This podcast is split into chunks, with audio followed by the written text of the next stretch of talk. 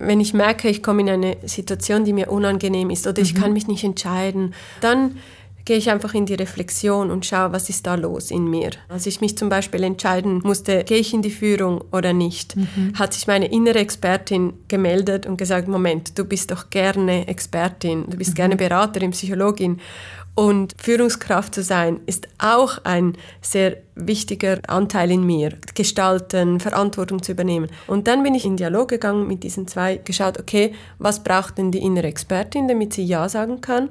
was braucht meine innere Freiheitsliebende, damit sie Ja sagen kann mhm. oder wann sagt sie Nein. Und ich gehe so in den Dialog und arbeite diese Seiten heraus, die sich melden, wenn ich an die Situation denke. Mhm. Psychologie konkret. Das ist der ERP-Podcast. Hallo, schön, dass Sie da sind. Mein Name ist Ellen Gundrum. Heute geht es um innere Vielfalt. Kennen Sie die auch? das Engelchen und das Teufelchen in uns, die Träumerin und die Skeptikerin, die Mutige und der Ängstliche in uns. Es scheint, als hätten wir, ach, ganz viele Seelen in unserer Brust, die uns so manche innere Zerrissenheit bescheren und so manche Entscheidung ganz schön schwer machen. Dabei hätten uns die verschiedenen inneren Stimmen sehr viel zu sagen, wenn es uns denn gelänge, gut zuzuhören, die verschiedenen Perspektiven besser zu verstehen, abzuwägen und so eine bessere Entscheidung zu treffen und größere innere Stabilität zu erlangen. Wie das geht, darüber spreche ich heute mit meinem Gast. Herzlich willkommen, Tamara Garcia. Danke, hallo. Hallo Tamara, schön, dass du da bist. Tamara, ich stelle dich kurz vor. Du bist Psychologin mit dem Schwerpunkt Personal- und Organisationspsychologie und Co-Leiterin des Zentrums für Leadership Coaching und Change Management am IAP. Du bist auch Studienleiterin und Dozentin. Als Studienleiterin lehrst du im MAS Coaching Supervision und Organisationsberatung und im CAS Coaching in der Praxis. Und als Beraterin, als Expertin und Coach begleitest du Fach- und Führungspersonen, Teams und Organisationen. Tamara, Lass uns mal gerade am Anfang so dieses Mysterium der vielen Seelen und vielen inneren Stimmen ein bisschen auflösen. In der Wissenschaft hat neben anderen, neben vielen anderen kann man sagen, vor allem der Kommunikationspsychologe Friedemann Schulz von Thun den Begriff der inneren Pluralität und des inneren Teams geprägt. Was genau müssen wir darunter verstehen? Ja, also es geht ja darum, dass wir im Inneren verschiedene Anteile haben, also verschiedene Seiten. Schutz von Thun nennt es das innere Team. Das ist einfach eine Metapher für diese innere Pluralität. Und das sind einfach unterschiedliche Bedürfnisse auch. Jeder Teil, jede Seite steht auch für ein wichtiges Anliegen in uns. Mhm. Das leitet uns auch an in unserem Verhalten und in unseren Entscheidungen. Mhm. So. Kann man sagen, dass das wie so unterschiedliche Persönlichkeitsanteile sind, die wir in uns tragen? Ja, genau. Also man kann sagen, es sind eigentlich Teile, die in uns gewachsen sind mhm. über die Jahre, die uns ausmachen in unserer Biografie. Und jeder Teil ist ein Aspekt von unserer Persönlichkeit. Und es ist manchmal schwierig so zu, zu beschreiben, aber ich finde, für mich ist es am einfachsten einfach, wenn ich, wenn ich mir vorstelle, das sind alles wichtige Anliegen, wichtige Bedürfnisse, die eine Stimme haben und mhm. die wichtig sind für mich und die gehört werden wollen. Mhm. Welche Teammitglieder, wenn wir mal bei diesem Begriff bleiben, den ich noch recht schön finde, haben wir denn in uns? Sind das ganz verschiedene oder haben wir alle den einen oder die andere gleich? Also Schutz von Thun sp spricht ja von diesen Stammspielern. Mhm. Also es sind so, man könnte auch sagen, Seiten, die viel Platz einnehmen, die viel Raum einnehmen. Und ich habe so in meiner Erfahrung gemerkt, dass das oft mit den Grundbedürfnissen zusammenhängt, also die vier Grundbedürfnisse mhm. nach Grave, zum Beispiel eben, ich will anerkannt werden, ich will dazugehören, also das Bedürfnis nach Bindung, ich will Teil von etwas sein, von einer Gruppe, ich will auch Dinge tun, die mir Spaß machen, also so das Bedürfnis nach Lustgewinn mhm. nennt er das auch. Äh, ich will dazulernen, mhm. auch so die Selbstwerterhöhung. Ich will äh, darüber orientiert sein und mich sicher fühlen, was in meiner Umwelt passiert. Manchmal hängt es mit diesen fünf inneren Antreibern zusammen. Das habe ich auch schon oft beobachtet. Diese Antreiber aus der Transaktionsanalyse, sei schnell, ähm, sei perfekt, mach es allen recht, ähm, streng dich an. Wirklich so diese Stimmen, die wir vielleicht auch in unserer Kindheit gehört haben, mhm. weiß es nicht. Und mhm. diese Verbindung, die Grundbedürfnisse, die inneren Anteile und aber auch anderes, was in uns gewachsen ist. Oft hängt es damit zusammen. Und die Grundbedürfnisse sind ja auch sehr gut erforscht, dass alle Menschen das auch haben, einfach unterschiedlich ausgeprägt, unterschiedlich groß oder klein. Und auch die inneren Antreiber, man sagt ja auch, zwei sind so unsere Hauptantreiber und die anderen sind dann vielleicht etwas kleiner, aber alle haben so diese Antreiber in, in uns mhm. sozusagen. Jetzt kann ich mir vorstellen, dass es Menschen gibt, die da relativ offensiv mit umgehen, die da gut zuhören können und das innere Team gut verstehen und andere, denen das eher nicht so gelingt. Wie kann ich denn mein Team wie besser kennenlernen, mein mhm. Inneres? Ja, also ich denke, es gibt so wie zwei Möglichkeiten, die ich ganz wichtig finde. Durch Selbstreflexion und durch Feedback von anderen. Mhm. Also indem ich immer wieder mal mich auf die Metaebene begebe, ähm, über mich nachdenke, mal kurz innehalte und reflektiere, was ist da eigentlich los. Das mhm. gelingt oft auch gut, indem ich mich distanziere, mir vorstelle, ich betrachte mich von oben oder ich gehe in einen Ecken in den Raum. Das machen wir auch im Coaching so, dass ich die Leute bitte, sich vorzustellen, sie, sie betrachten sich von einer anderen Seite, also eben mhm. von einem Ecken, äh, oder sprechen in der dritten Person von sich mhm. und so auch wirklich sich mal distanzieren und, dies, und sich selbst zu reflektieren und sich vorzustellen, was ist da eigentlich los und zuhören, welche Stimmen sind da und was wollen sie mir sagen, was ist die Kompetenz dahinter. Und dann eben auch Feedback erfragen, Personen, die mich gut kennen, in unterschiedlichen Situationen und Kontexten, weil jede Situation, jeder Kontext ähm, ruft ja auch eine andere Seite in mir hervor. Also das heißt, ich verhalte mich immer wieder ein bisschen unterschiedlich. Das heißt, es ist auch wichtig, dass wenn ich mir Feedback einhole, dass ich das von unterschiedlichen Personen einhole und nicht immer nur dieselben, mhm. so dass ich mich immer besser kennenlerne und immer besser verstehe, wie sehe ich mich, wie sehen andere mich. Und mhm. gibt es da einen Unterschied? Gibt es da einen Gap? Sind das meine blinden Flecken? Ja, wie kann ich dann besser damit umgehen? Das ist ja ein sehr bewusster Prozess auch. Den kann ich jetzt aktiv angehen, indem ich äh, andere nach mir frage, wie sie mich einschätzen oder wie sie mich sehen oder was sie an mir sehen. Aber auch indem ich mir einen Raum gebe, mich damit auseinanderzusetzen, eben auch zuzuhören, in mich hineinzuhören. Und häufig erleben wir ja so in einer schnelllebigen Welt, in der wir leben, dass, dass wir das wie, dass wir da gar keinen Raum dafür haben. Also wir sind so im Hamsterrad und dann geht das Leben einfach vorwärts und ich habe wie gar keine Gelegenheit oder ich, ich verlerne auch so ein bisschen so dieses, mich selber zu spüren, ob das jetzt Körpersignale sind oder eben die inneren Stimmen zu hören. Mhm. Ja, das erlebe ich auch sehr oft im Coaching, dass ich beobachte, dass die Personen sich gar nicht mehr so wirklich spüren. Es gibt wie eine Firewall zwischen Kopf, mhm. Gefühl und Körper. Mhm. Und ich finde das schon auch interessant. Womit das zusammenhängt, kann ich nicht sagen, aber ich beobachte oft, dass viele auch vielleicht auch sehr stark im Kopf sind oder ähm, im Körper, also so dieses Entweder-Oder. Und diese Verbindung gar nicht mehr so da ist, dieses sowohl als auch. Mhm. Daran arbeiten wir auch im Coaching, dass sie wirklich wieder so dieses, diese Verbindung hinkriegen zwischen dem Willkürlichen und dem Unwillkürlichen weil dann habe ich die Intelligenz von, von beiden Teilen, also von, meinem, von meiner Kognition, mhm. so, das ist ja auch im Hirn einen Teil, und von meinem Gefühl und auch von meinem Körper, das ist im Hirn, sind ja dann andere Teile. Und am besten geht es den Personen, wenn sie diese Verbindungen haben und wenn sie ähm, eben dieses sowohl als auch, wenn sie sich spüren und zuhören, wenn sie sowohl Gedanken wie Gefühl wie auch Körper miteinander verbinden. Es wäre ja auch ein Mehr an Informationen, was ich mir dort verschaffe und auf deren Grundlage ich dann vielleicht besser entscheiden kann oder genauer weiß, was ich will. Mhm. Mhm. Nichtsdestotrotz, es ist ja unterschiedlich. Es gibt Situationen, wo ich denke, ja, das ist jetzt nicht so wichtig, da gehe ich jetzt einfach drüber. Und dann gibt es aber andere Situationen, vielleicht auch so, wenn ich an einer, an einer Wegscheide bin, wenn ich irgendwas Wichtiges entscheiden muss, was dann vielleicht auch den weiteren Fortgang meines Lebens beeinträchtigt, dann kommt das ja schon, dass ich mir überlege, mh, hm, super Chance, nehme ich das an oder mh, hm, kann ich das überhaupt? So, ne? Äh, will ich das überhaupt? Diese Dinge.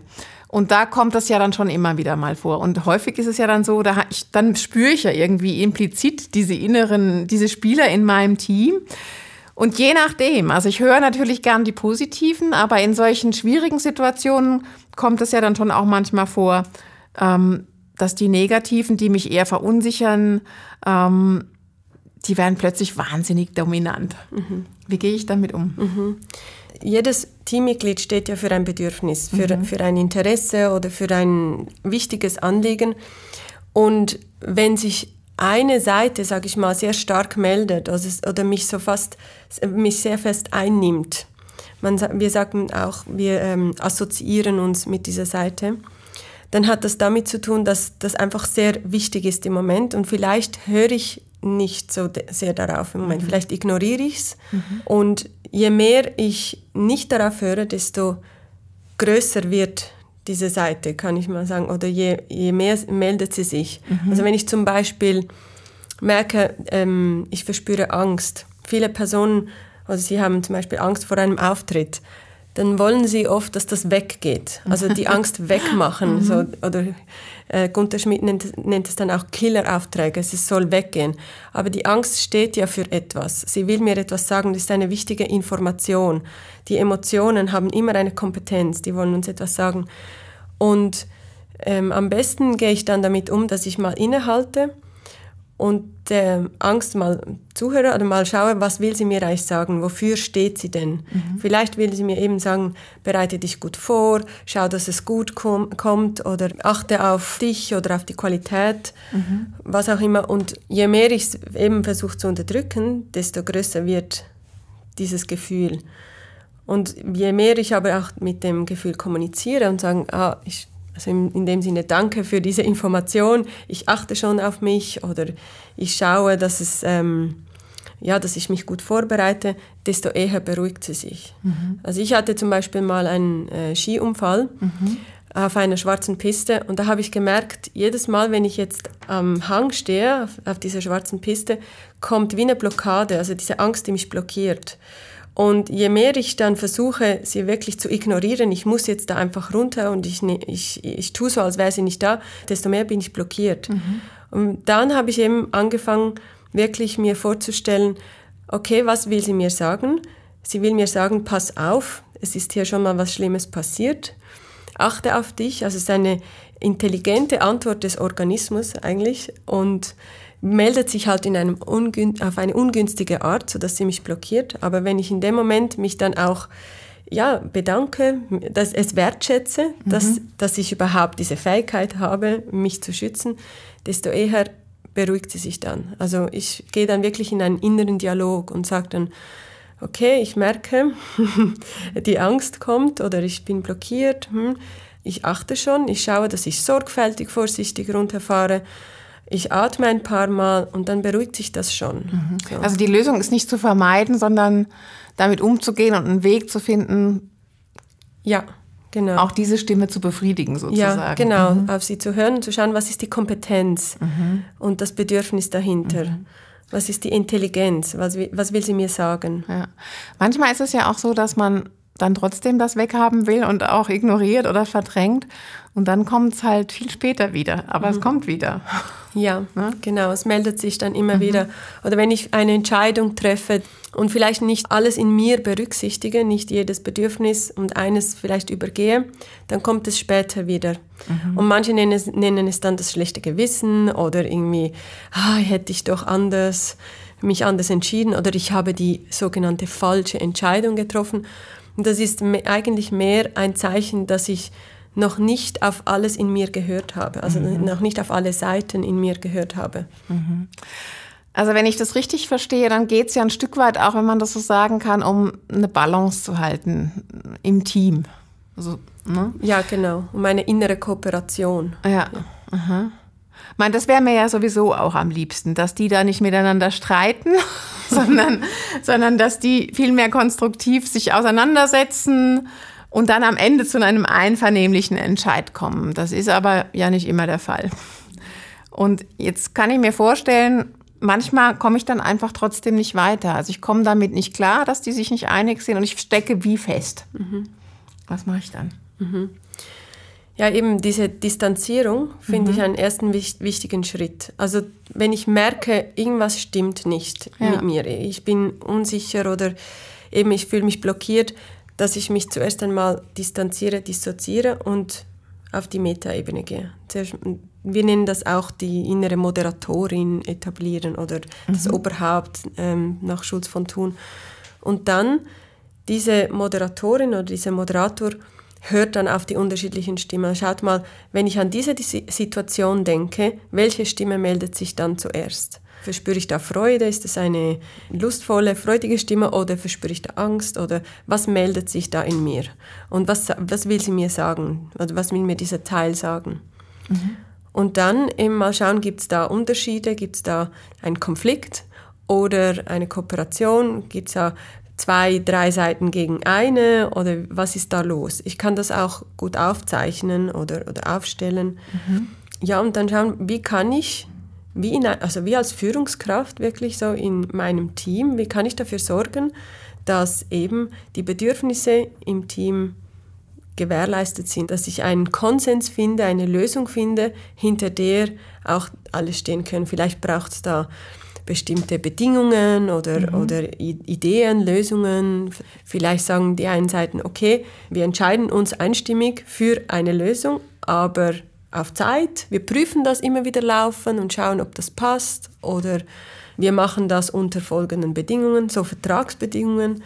Und so in, ich gehe in diesen inneren Dialog. Das machen wir im Coaching auch. Es ist natürlich hilfreich, wenn man das so übt, auch oder wenn jemand das mit einem macht und dann kann man das auch mit sich selbst.